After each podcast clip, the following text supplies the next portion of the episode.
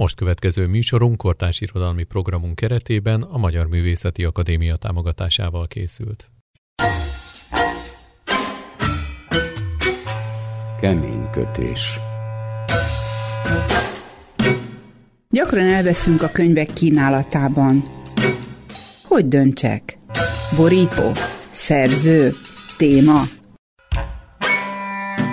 Melyiket vigyem ma az ágyba? Kortárs szerzők, kortárs szerkesztők, kortárs kiadóktól. Kemény kötés. Könyvekről a fűszövegen túl. Hajós Vera műsora két hetente, vasárnap este 7 órától.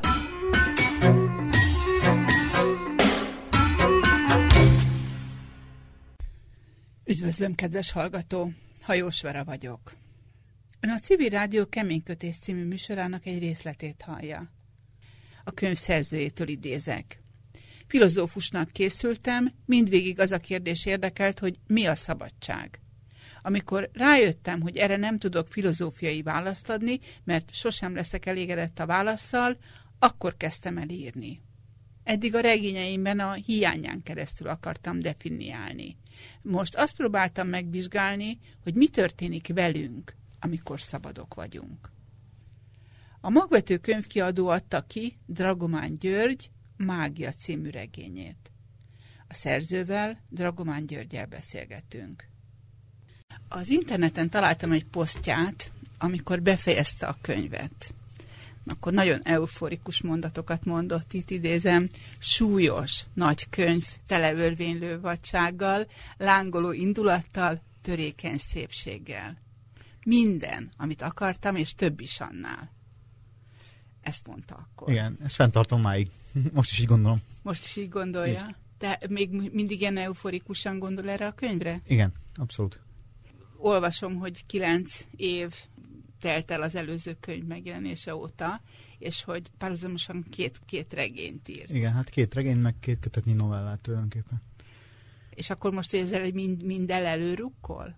Hát szép lassan, igen. Most megjelent a regény, tavaly ősszel, most meg fog jelenni napokon belül az első regényem újra, mert azt már nagyon régóta nem lehet kapni a pusztítás könyvét, ez 13 éve jelent meg először, és most megjelenik újra. Idén ősszel vagy jövő tavasszal lesz egy kötet novellám, amik mind olyan novellák, amiben így vagy úgy van zene, és akkor utána gondolom, hogy jön a következő regény, utána a következő kötet novella, és közben megdolgozom, úgyhogy majd nyilván most már. Tehát én nagyon remélem, hogy többet nem lesz ilyen kilenc év, hogy nekem nem lesz közben könyvem. Tehát egy ezt, a, ezt a kilenc év munkát, amit elvégeztem, azt most akkor a következő kilenc évben majd... Learatja. Hát igen. A mágia fő kérdése az, hogy hogyan tanul meg élni a kamaszlány ebben a kialakulatlan világban. Igen, hogy mondjuk milyen kamasznak lenni. Én azt gondolom, hogy ez a legszabadabb idő, időszak az ember életében, mikor, mikor az ember rájön arra, hogy, hogy kamasz, már nem gyerek, hogy azt hiszi, hogy minden lehetséges. És ez az élmény érdekelt. Ezt az élményt akartam újraélni, vagy megnézni, hogy ez, ez hogy működik. Érdekes volt ezt egy olyan időszakra rátenni, ami ennek ellen tart, és ez így izgalmas. Ez a regény pont azután játszódik, hogy a diktatúra véget ért. Tehát akkor kezdődik, mikor a tábornokat fejbelövik.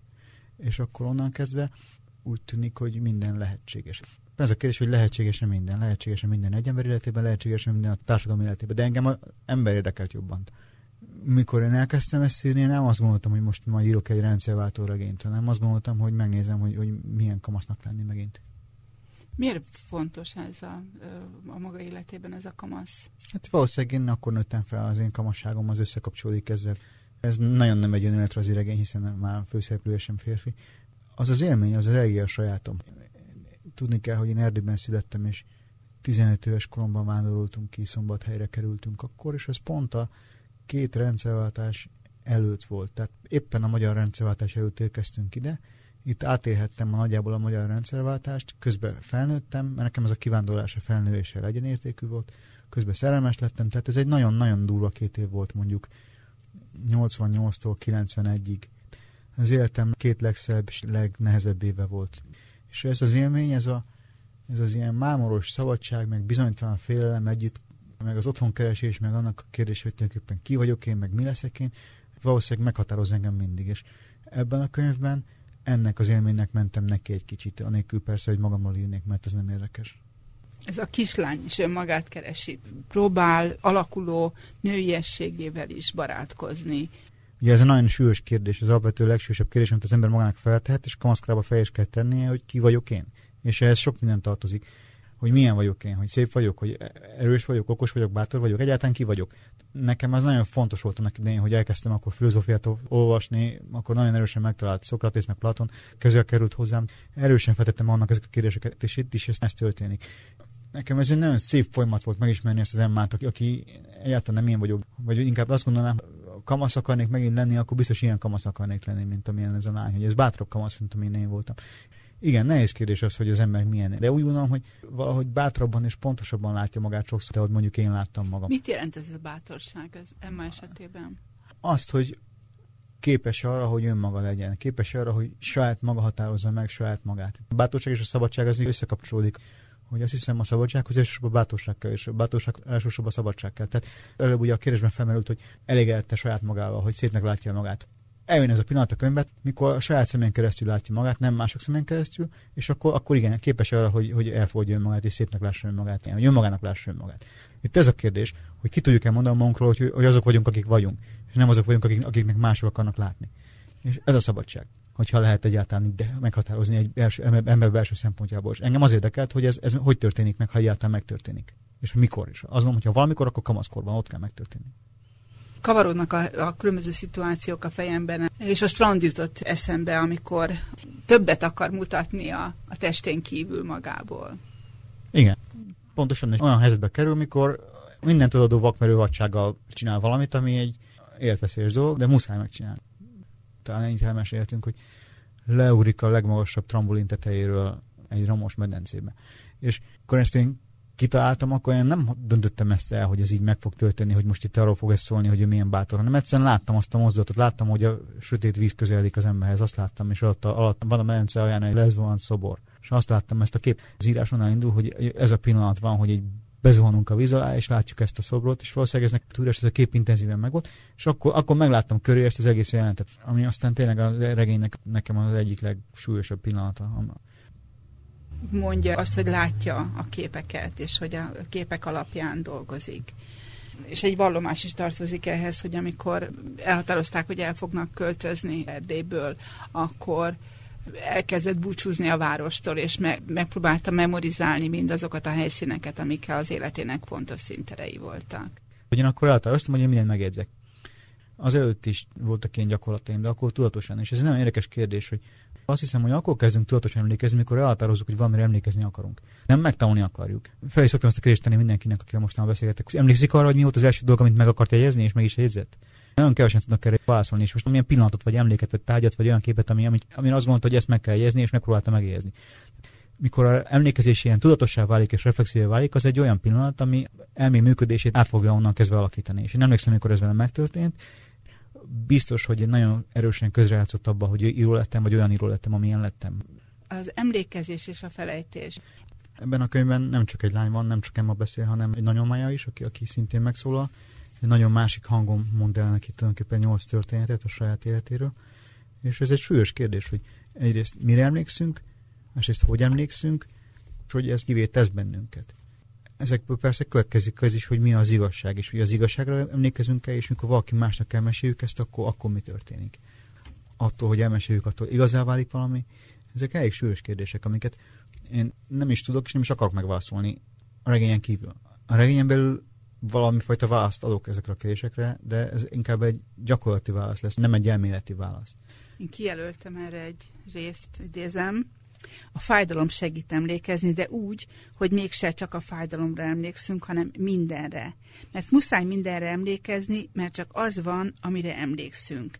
Amit elfelejtünk, az nincs többet. Eltűnik a múltból, eltűnik a világból. Nagyon azt mondja, tudjam meg, hogy felejteni könnyű, nem lehet, hogy azt hiszem, hogy én soha semmit sem fogok elfelejteni, mindig és mindenre emlékezni fogok, de nem így lesz. Még a legfontosabb dolgokat is el lehet felejteni, a legjobb dolgokat és a legrosszabb dolgokat, a legnagyobb fájdalmat és a legnagyobb örömet. Mindent, mindent. Nagyon mondja, akinek tényleg az élete arról szól, hogy tud emlékezni, vagy tud-e felejteni, akar emlékezni, vagy akar-e felejteni Ezek az ő saját leckéi, és Emma nem biztos, hogy ezt így gondolja, vagy nem biztos, hogy ezt így, így fogja megtanulni. Neki is van egy pillanat, az regény elején egyszer előfordul vele, hogy elfelejti a szülei arcát. És mert a szülei meghaltak korábban egy balesetben, és akkor elő kell venni a szülei fényképét, és meg kell nézni az arcukat. És ez egy nagyon súlyos pillanat, és egy fontos kérdés, hogy jó-e az, hogyha segít nekünk egy fénykép emlékezni, a fényképen az igazság van-e. Tehát ő neki is ezek a kérdések újra és újra fel, fel fognak merülni. Ő megtanuljon azt, amit a nagymama erről tud, amit ő ügyét elmond. Vannak bizonyos rituálék a könyvben, amik erről szólnak, hogy a emlékezés és felejtés rituáléi, amiket, amiket mondjuk ilyen szinte varázslás szintűen űznek ők ketten. Ez emlékezet magam nagyon érdekes, nagyon erősen benne van mindenben, amit írok az emlékezet, hogy mire emlékszünk, vagy hogy, hogy talán hogyan lehet reflexíven emlékezni. Most már belenyugodtam abba, hogy nem én döntöm el, hogy mit jegyzek meg. Azt gondoltam, hogy mondjuk látok dolgokat, tehát fizikai tárgyakat, vagy uh, helyszíneket, akkor azokat majd én ma jól megjegyzem, és azokat majd használni fogom, ha írok. De most már belenyúltam abba, hogy ezt én nem fogom tudni eldönteni. Amit meg akarok jegyezni, az sokszor értelmetlen dolog megjegyezni megtanultam azt, képes vagyok arra, hogy bármit megjegyzek. Tehát, hogy, hogy ha elhatározom, hogy megjegyzek valamit, akkor azt meg tudom jegyezni, és fel tudom pontosan idézni, szinte ilyen fotószerű pontossága. De hiába csinálom ezt, az olyan dolgokra, amikor azt gondolom, hogy valóban ezek a fontosak, azt szoktam tapasztalni, hogy, hogy évekkel később olyan dolgok jutnak eszembe, amik nem ezek a dolgok, ez a kisebb apróságok, mások. Tehát nagyon furcsa, hogy az ember nem dönti el, hogy mik azok a pillanatok, amire emlékszik, hogy megy a nagy fűbe, hogy miért pont arra emlékszik. Ez egy jelentéktelen pillanat, és akkor abból fog valamit írni. Tehát nyilván ezt én abból a szempontból nézem, hogy mik azok a képek, pillanatok, vagy érzések, benyomások, amik aztán előbukkannak, és ilyen magokká válnak, amikből én írni fogok. Mert én mindig úgy írok, hogy valami, van valami, ami nem a saját élményem, de majdnem olyan, mintha az lenne, vagy néha csak nem is tudom. Tehát már belenyugodtam abba, hogy ezen nem foglalkozom, hogy ez, ezek képzelt élmények, valóban felidézett élmények, látomások, mik ezek, valami van, ami nem hagy nyugodni, és akkor azzal kezdek dolgozni, és akkor abból lesz valami. Ez nekem személyesen is fontos, ami ebben a könyvben történik. Ez egy alkotás lélektani kísérlet is egy kicsit megnézni, hogy ez, ez hogy zajlik. És én nem írok sosem direktben arról, hogy milyen írni, de ebben a könyvben vannak olyan pillanatok, amik végül is arról szólnak. Bár annélkül, hogy én azt a írás közben tudtam volna, hogy megnézem egy utólag, akkor azt mondom, hogy igen, ezek a problémák, az emlékezés problémája, az alkotás problémája, valami. Az emlékezni azt jelenti, hogy a semmiből csinálunk valamit újra és újra még mindig azt gondolom, hogy magunk mögé nézünk, ott nincs semmi. Tehát a múlt az, az a mi konstrukciónk. És ez egy súlyos kérdés. A múltnak nagyon meghatározó szerepe van, hiszen stigmálhat, felszabadíthat. Mondjuk egy diktatúra az úgy működik, hogy nem csak a jelent próbálja meghatározni, hanem a múltat is, meg a jövőt is. is. És az emlékezés formáját is megpróbálja meghatározni, megpróbálja dominálni. És ez nagyon szubtilisan működik. Mindegy, hogy az ideológia ezt hogy konstruálja meg, de az, hogy ez magát az emlékezés milyen szubtílisan alakítja át, az, az, az szinte észrevetetlen. Ez a legszörnyűbb szerintem a diktatúrában, hogy szinte észrevetetlen folyamat. A diktatúrák sajátja az emlékezett politika. Az minden diktatúrának egy ki nem mondott része. Néha ki is van mondva, de sokszor nincs pontosan kimondva, hanem öncenzúra meg a cenzúra az mindig része a diktatúráknak. És ez az emlékezést is befolyásolja, meghatározza és átalakítja. És az emlékezésen keresztül érzékelést is, tehát tulajdonképpen a teljes valóságot. Ez az állapot az én könyvben már megszűnt. De valójában ez nem olyan egyszerű, mert ezek a gondolkodási konstrukciók, amik, amik meghatározzák a tudatot, azok nem múlnak el egyik pillanatra a másikra. És nagyon érdekes volt látni, hogy ez hogy működik akár a saját esetemben, akár, akár nyilván ennek egy bizonyos fajta modellje Emma is, meg a nagymája is, meg az, az egész tört. Ez a könyv az arról a pillanatról szól, amikor még talán van lehetőség jól emlékezni vagy van lehetőség arra, hogy megtaláljuk azt, hogy egyáltalán hogyan kellene emlékezni, egyáltalán felmerül ez a kérdés, hogy mi, mi most az emlékezés problematikussá vált hirtelen. Tehát, hogy egyáltalán újra lehetne konstruálni a múltat, vagy hogy meg lehetne észre lehetne venni azt, hogy a múlt nem egészen azonos azzal, amit konstruálta a, a politika belőle, vagy egyáltalán a társadalmi tudat, bár ez az ember nehezen tudja kivonni magát. Bár vannak ilyen rituálék ebben a könyvben, nagyon sokszor vannak ilyen rituálék, pont ez a tét, hogy kivonjuk magunkat a társadalmi emlékezés alól, és, és egyfajta személyes emlékezést állítsunk elő. És ez néha rossz, néha jó. Igazából a kérdés az, hogy nehéz szembenézni magunkkal, és ez a múltunkkal való szembenézés is jelenti, és az igazsággal való szembenézés is jelenti, és egyáltalán az igazság létezésének elhívését is jelenti. Ezek mind fájdalmas, traumatikus dolgok. És vannak trauma, és van a önmagunk traumatizálása, az, hogy tra- traumával szembe kerülünk. A cipős dobozt a hónom alá fogom, úgy megyek végig a temetőkerítése mellett. A temetőn túl folyik egy patak, betonhíd vezet át rajta. Felmegyek a hídra, a felénél megállok. A patak medre ki van betonozva. Nagyon gyorsan rohan benne a habos zöld víz. A korláthoz lépek, onnan nézem. A cipős dobozt ráteszem a korlát tetejére. Egy darabig nem nyitom ki, csak nézem, hogy milyen gyorsan folyik a víz, és mennyi szemét úszik benne. Leveszem a dobozról a fedőt, bedobom a vízbe. A szél megpördíti és élével esik be, gyorsan elsüllyed. Még épp látom, hogy a víz beviszi a híd alá. A doboz tele van a széttépett, összegyűrt rajzaimmal. Belenyúlok. A papírdarabok közé dugom az ujjam. Úgy zörögnek, mint a száraz falevelek. A szénnel húzott vonalakat nézem, felismerem a diófa egyik ágát, egy madár szárnyának a csücskét, a saját arcom darabjait, egy összegömbölyödött róka lábát. Egész délután válogattam a rajzaim. Kivettem az összeset az ágynemű tartóból, mindegyiket kiraktam a kanapéra, mindegyiket megnéztem. Közben végig apára gondoltam. Arra, amit egyszer anyának mondott egy nagy veszekedéskor, hogy hiába akármilyen kegyetlen vele, olyan kegyetlen úgy se lehet soha, mint amilyen ő saját magával. Rámarkolok az arcok darabjaira, a vizet nézem. Apa arca jut eszembe. A szoba közepén áll, a falra szegezett csomagoló papírt nézi, rajta a képpel, amin egész délelőtt dolgozott, nem tudja, hogy lesem. Azt hiszi, hogy bent vagyok a szobámban és olvasok, és ott is ülök, háttal a résnyire nyitva hagyott ajtónak, a karosszékben, a könyvemmel a kezemben, de a könyv lapjai között ott a zsebtükröm, ami régen a babaszobám falán volt, és a tükörből apát nézem, úgy tartom a könyvet, hogy pont az arcát lássam. Percek óta nem mozdul, csak áll és a képet nézi, kicsit oldal tartja a fejét és összeszorítja a száját, haragosan néz. Félelmetesen, úgy, ahogy a nagy kiabálások meg veszekedések előtt szokott, csak a szeme más. Hidegebb és elszántabb benne a harag. Megrándul a szája. Tudom, hogy mit fog csinálni, oda fog lépni a falhoz, és le fogja rántani róla a képet. Lerántja és ketté tépi, és aztán négybe, és aztán nyolcba, és aztán tizenhatba. Ezt nem akarom látni. Nem akarom hallani. Rálapozom a könyvet a tükörre, találomra elolvasok egy mondatot, a szavai semmit se jelentenek.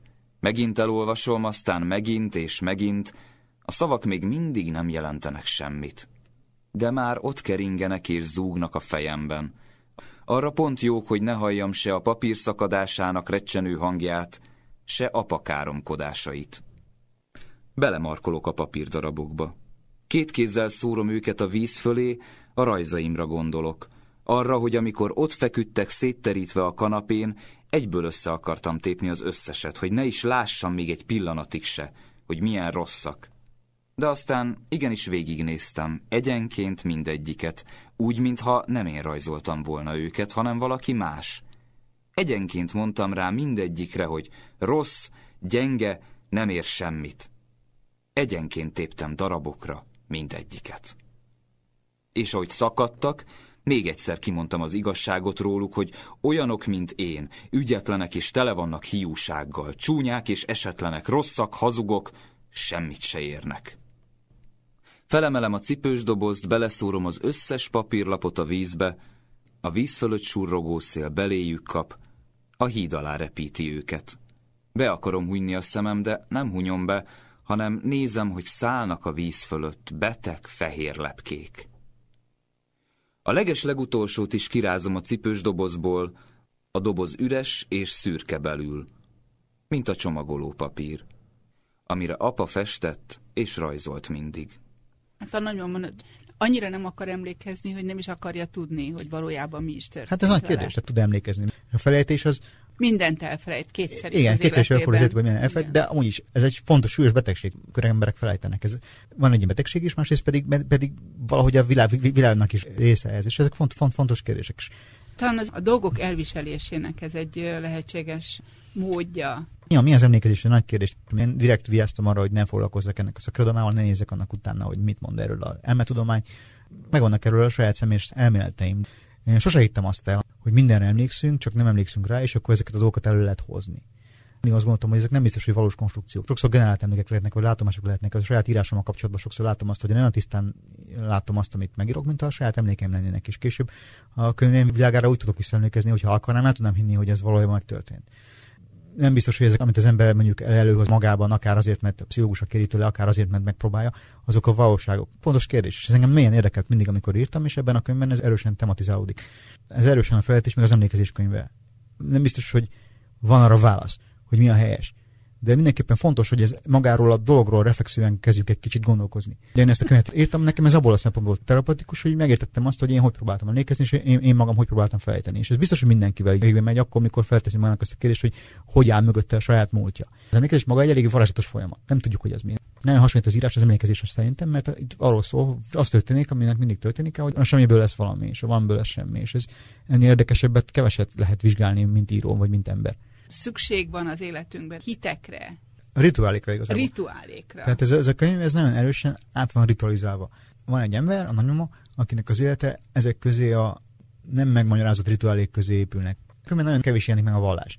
De hogyha megjelenne, megnézzük az ortodox vallásokat, amik, amik, amik tulajdonképpen arról szólnak, hogy az életet átritualizálják szabályozza ezeket a, a nem, én nem csak a szabályozza, hanem rituálisá is teszi. Tehát én, már is állásra tartozom minden pillanathoz. És itt, itt tulajdonképpen az történik valahol, hogy a nagyoma létrehoz egy saját szimpatikus vallást, ami működteti a, egyrészt az ő világát, másrészt az egész világot, az ő szempontjából. És ez egy nagyon zárt rendszer, amiben hirtelen bekerül egyrészt nem másrészt mi. És mikor én ezzel dolgozni kezdtem, és elkezdtem meg is a nagyomát és ezt a világot, ez, ez nagyon meglepő volt nekem. Én nem találtam ezt ki előre, nem gondoltam azt, hogy az én könyvben a, a természet fölötti, vagy a misztikum, vagy az animizmus ilyen erősen meg fog jelenni. Nem egyszerűen csak képszerűen megláttam ezeket a rituálékat, amik az életnek ott minden pontját kitöltik, hogy vasalni is úgy kell, ahogy kell, hogy kenyeret gyúrni is úgy kell, ahogy kell, hogy fogat mosni is úgy kell, ahogy kell. És egy csomó másik valamit még nem is írtam le, de, de ugye nagyon már tudja, hogy mit, hogy kell csinálni. Hogy honnan tudja, ez, ez, ez megint egy más kérdés. És ez jelent határozza meg is. Ha így nézzük, akkor itt is van arról egy kicsit szó, hogy ezek a rituálik, ezek struktúrálják a időt, és a múlta való szembenézésnek szintén eszközei, mert mikor az időt struktúráljuk, akkor létrehozunk időbeliséget. Ez nagyon furcsa, hogy most én tudatosnak hangzik minden, amit csinálok, de mikor írok, nem vagyok tudatos, csak utána most készített a könyv, és végig gondoltam, és sokat gondolkoztam rajta, a saját könyvem, hogy mit csináltam én, akkor azt láttam, hogy az időbeliségnek a jelenésre a múlt közti kérdés határozza meg szinte az egész könyvet, és valószínűleg emiatt lett jelendő a narráció mert amikor jelentőben beszélünk, akkor tulajdonképpen már létrehozzuk azzal a múltat, hogy ezt így jelentőben elmondjuk. Hát pont erről van szó, létrehozzuk a múltunkat, és attól lehetünk-e szabadok, hogy ezt megtesszük. Ha nem tesszük meg, akkor, akkor lehetünk-e. És ennek része a varázslat. A varázslat is tulajdonképpen ez. El tudom képzelni, hogy valakinek ez magában az egész könyv azt mondja, hogy hát ez nem történt meg. Ez a fajta realitás nyilván erősen tapaszkozik sok mindenből. Tehát nekem egyrészt fontos az erdélyi hagyomány, ahol, ahol ez előbukkan, Kemény Zsigmond Jékeli mindenkit, Bodor Ádámig egészen, tehát végig, végig lehet követni, hogy ott van az erdélyi beszédmódban. Másrészt nekem nagyon fontos írom Zinger. Egész kelet-európai zsidó misztika szintén ott van ebben a könyvben valahol. Egy első fordítás, amit csináltam, egy Zinger novella volt, minden novelláját nagyon szeretem, az, a, ahogy erről a tulajdonképpen elpusztult világról ír, az nagyon-nagyon fontos volt nekem. És nyilván hozzájön még ehhez mondjuk a dél-amerikai hagyomány, akik szintén a saját történelmükkel úgy tudtak szembenézni, hogy, hogy, hogy valahogy ezt a írajtást... Ez egy, a meseszövésnek ez egy formája. Igen, és mese, igazából mese. Tehát én, én mindig azt gondoltam első perctől kezdve, amikor én kezdtem, hogy én alapvetően meséket írok. A írás nekem a mesélése volt egy értékű, már egész kicsi koromtól. Tehát már óvodás koromban én voltam az, akit küldtettek a többiek elé, hogy én most meséljek nekik. És akkor meséltem nekik. És ez azóta megy. Tehát nyilván a könyv meseszerűsége, minden, amit írok, meseszerű. És a mese logikája, az nagyon tanulságos, hogy a mese logikája, hogy az mennyire koherens logika, hogy a mitoszok és a mese logikája az tulajdonképpen azt konstruálja az egész világot, amiben élünk. Úgyhogy mikor én ezt a könyvet elkezdtem írni, és észrevettem, hogy most ez egy ilyen könyv lesz, ez nem volt evidens. Akkor azt láttam, hogy jó, akkor most én egy ilyen világépítő, mintikus mesekönyvet írok, ami azért tisztázni próbálja azt, hogy mégiscsak mit jelent a rendszerváltás, és mi volt ez a 70 év, ami mögöttünk, mögöttünk áll. De azt hiszem, hogy saját nézőpontomból azt kell látnom, hogy ezt máshogy nem lehetett volna megcsinálni. Tehát én ezt a kérdést csak így tudtam tisztázni ezekkel az eszközökkel. Fontos szerepük van az állatoknak. Elég erősen animista módon működik ez a regény. Ugyanolyan szereplői az állatok, mint az emberek, és Emma nagyon közel van ez a fajta gondolkodásmentes állati léthez sokszor. Annak ellenére, hogy egy racionális lány, de nem látok akkor olyan súlyos különbséget az állati gondolkodás, meg az emberi gondolkodás között. Az ember megnézi egy macskát, akkor sosem, én sosem gondoltam, hogy mondjuk egy macska ne gondolkodna. Az, az, a maga eszközével tökéletesen képes arra, hogy amit ki gondolni kell, azt ő, azt, azt ő gondolja. És engem az nagyon érek, ez a testiségnek egy, egy, egy bizonyos szintje, ez, a, ez az állati gondolkodás, amikor a testünkkel egyek vagyunk. A macska az annyira egyben a saját testével, hogy egy pillanatra sem merül fel, hogy ne, ne lenne a testével egy. Sose gondolkozik reflexíven a testén, és ez egy nagyon nagy ajándék. Miközben, hát ez a mesének a része, Persze, a mesének a lényeg, igen, igen, a, a hangyák például hálásak a megmentésükért. Igen, és, hát ezek a szabályok működnek ebben, hogy jót, jót a helybe, jót várj, meg, meg minden, minden, minden, minden, ilyen működik. Tehát Masányi logika erősen működik itt, miközben tényleg ez egy, amennyire csak lehet realista történelmi. Mesélni, azt mondja a nagymama, olvasom szó szerint, a legfájdalmasabb történeteket csak úgy szabad elmondani, hogy aki hallja, azt érezze, hogy vele történt meg, az ő története. Ezt nagyon mondja. Tehát ez az ő saját politikája, hogy miért úgy beszél, ahogy beszél. Neki egy elég markás hangja van, ahol elmeséli hogy mi történt veled. Tehát, hogy egyesen más és másik szemben beszél. A vallomásosság és az objektivitás az, az, az két, két külön dolog, és ez nagyon nagy kérdés írás technika szempontból, hogy hogy tudunk úgy vallomásosak lenni, hogy közben ob- objektívek legyünk. Én nekem ez egy nagyon izgalmas kérdés, mert az első regényem az én hiperobjektív, a másik regényem az még totál konfessionális. Tehát a, a ugye monológot kezdtem én, az első regényem nem monológot. És nagyon érdekel engem ez, hogy a kettő, kettő, kettő, kettő viszonya, és ez a könyv, ez a, a harmadik könyv, ez tulajdonképpen a kettő között van valahol, mert egyszerűen izgat, hogy hogy lehet úgy beszélni, mintha nem mi beszélnénk. Az elve az írás erről szól, hogy úgy beszélünk, mintha nem mi beszélnénk, hiszen nem a saját hangunkon beszélünk, hanem valaki más hangján beszélünk.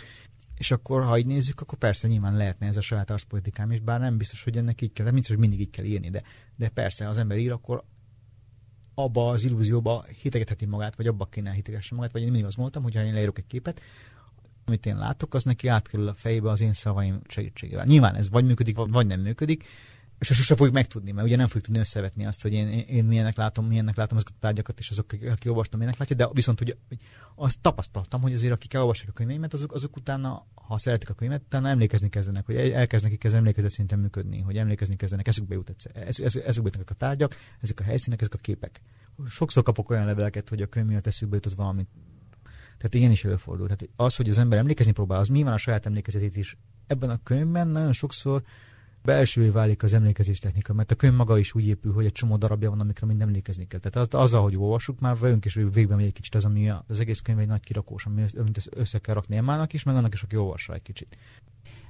A Ré-nek hívják azt a solymot, akit a Péter szelidít. Péter meséli Emmának, hogy mindig, amiért ráteszi a csukját a szemére, azelőtt mindig megpróbálja megérteni, hogy miért jött vissza hozzá miért nem élt a szabadságával. Ez a visszatérés valahova, azokra a pontokra, mondjuk a szeretett pontokra. Ez egy önként vállalt rabság. Ezt Péter mondja, és van szó, hogy egy kamasz elpróbál az élet nagy kérdésein beszélni. Amíg ezt Péter mondja, addig Emma nem figyel oda. Nem azt gondolja, hogy most már hallgass, mert hagyd abban, mert aludni akarok. Itt erről is van szó, hogy igen, ezek a súlyos kérdések előjönnek, az emberek a kamaszok elő is kell jönniük. Az egész kamaszkorunk arról szól, hogy az, azon gondolkodunk, hogy mi a szabadság, de amit engem érdekelt a saját szempontomból, az, hogy, hogy mennyire nem tudjuk, hogy ki a másik. Tehát egy másik ember szinte lehetetlen megismerni, hogy ő mit gondol. Nekem az az alapélményem, hogy hiába ismerek bárkit bármennyire jól, hiába az enyém ő, vagy én az övé, akkor se fogom tudni soha, hogy ki. És ez nagyon izgalmas. Néha előfordul, hogy, hogy emberek szabadságról kezdenek beszélni, néha előfordul, hogy kiemelik a könyvből ezt mondjuk kritikusok, és akkor ezt nekem tulajdonítják. De nagyon fontos a helyzetet is megnézni. Tehát itt tényleg azt történik, hogy Emma unatkozik, nézi a madarat, és, és egyszerűen jó érzi magát, mert nyár van, tehát ez egy olyan pillanat, hogy éppen nyár van, fekszik egy vagon tetején, cseresznyét teszik, és, és egyszerűen örül annak, hogy él. És akkor ha kívülről nézem, akkor a hülye barátja idézőjelbe, ahelyett, hogy mondjuk vel foglalkozna, ahelyett a madarával foglalkozik, meg a, meg az, meg a kérdésben gondol, gondolkodás. És, és Emma ezt tulajdonképpen elutasítja. Tehát, hogy ez mit érjek és vannak olyan például, amikor ezeket nem kell, hogy érdekeljen. De persze, ez egy fontos kérdés, de ahogy Emma nem direkt bevizsgálja ezt a kérdést, úgy én sem szeretném direkt bevizsgálni, mert az akkor túl evidens lenne. Akkor már írhattam volna a filozófiát is. Nem, nem véletlenül nem, nem lettem filozófus. Amikor a nagymama vallomást tesz a, a múltról Emmának, magának, környezetének, teljesen mindegy, akkor azzal a kérdéssel kezdi, hogy mit tenne meg Emma a barátjáért, Péterért. Végül is arra a megállapítás jut, hogy, hogy előre nem lehet tudni, hogy ki mire képes a másikért. Ezek elvi kérdések. Amikor fontos nekem a másik, akkor azt gondolom, hogy én sok mindenre képes lennék érte. De valójában mire lennék képes, erre nem tudok válaszolni, mert ez csak a praxis fogja megmutatni. Az egész írás egy etikai döntések sorozatából áll. Tehát amikor az ember ír maga is döntéseket hoz újra és újra, újra de az élet is erről szól. És hogy hogy fog dönteni, azt nem tudjuk. Soha nem fogjuk meg, tehát mi, mi hogy fog dönteni, csak abban a pillanatban. De amikor ott döntünk, akkor ez nem egy racionális folyamat. Tehát a döntés, mikor hirtelen azt mondani, igen vagy nem, akkor nem biztos, hogy van arra idő, hogy ezt végig gondoljuk, vagy nem is biztos, hogy egyetem meg kimondani sem biztos, hogy van idő, hogy igen vagy nem, hanem csak úgy kell tenni, igen vagy nem. És ez, ez nyilván egy központi kérdés, akkor az ember ír. amiről mindig írni akartam, az pontosan ez, mikor valaki dönt. Hogy az a pillanat, ez egy, ez egy másodperc se. Egyszer beszélgettem egy brokerrel. Mindig érdekes mindenkivel beszélget. Nem érdekelt egyáltalán, hogy mit csinál tőzsdén, hanem az érdekelt, hogy ő mennyire van tudatában annak, hogy dönt. Mert mégis az egész élete arról szól, hogy döntéseket hoz. És mikor dönt, akkor, akkor tudja ezt, hogy dönt. És nem megért tulajdonképpen, hogy ő ezen nem gondolkozik. Nem biztos, hogy jó ezen gondolkozni. Tehát de engem, mint írót, ez érdekelt. Minden írásom arról szól, hogy valaki dönt valahogy.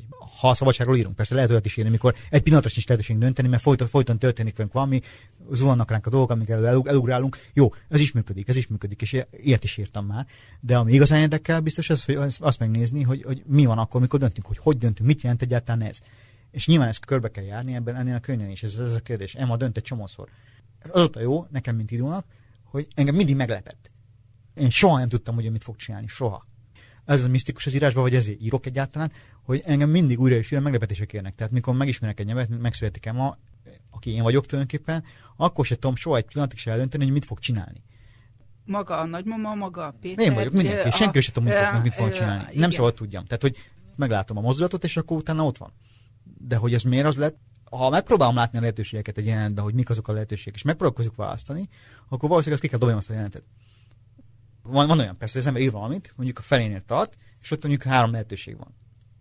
És ha azon nagyon gondolkodik, hogy mit, melyiket kéne választani, akkor azt nem fog tudni ezt befejezni. Nekem meg kell látni azt a mozdulatot, ami át, áthatol ezen a kérdésen. Nem tudom eldönteni, nem tudom így is meglátni, meg úgy is meglátni, és nem tudok választani a kettő között. Tehát nem tudom átírni utána.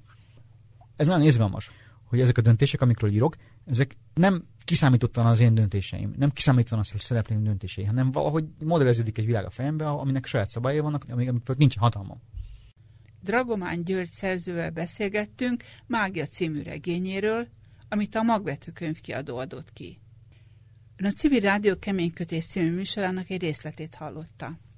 Ha szívesen hallgatna más könyvekről is hasonló beszélgetést, akkor keresse és hallgassa a Civil Rádió Keménykötés című műsorát. Ha régebbi műsorokat is szívesen meghallgatná, akkor azokat a rádió honlapján és podcaston is megtalálja. Kemény kötés. Könyvekről a fűszövegen túl. Hajós Vera műsora két hetente, vasárnap este 7 órától.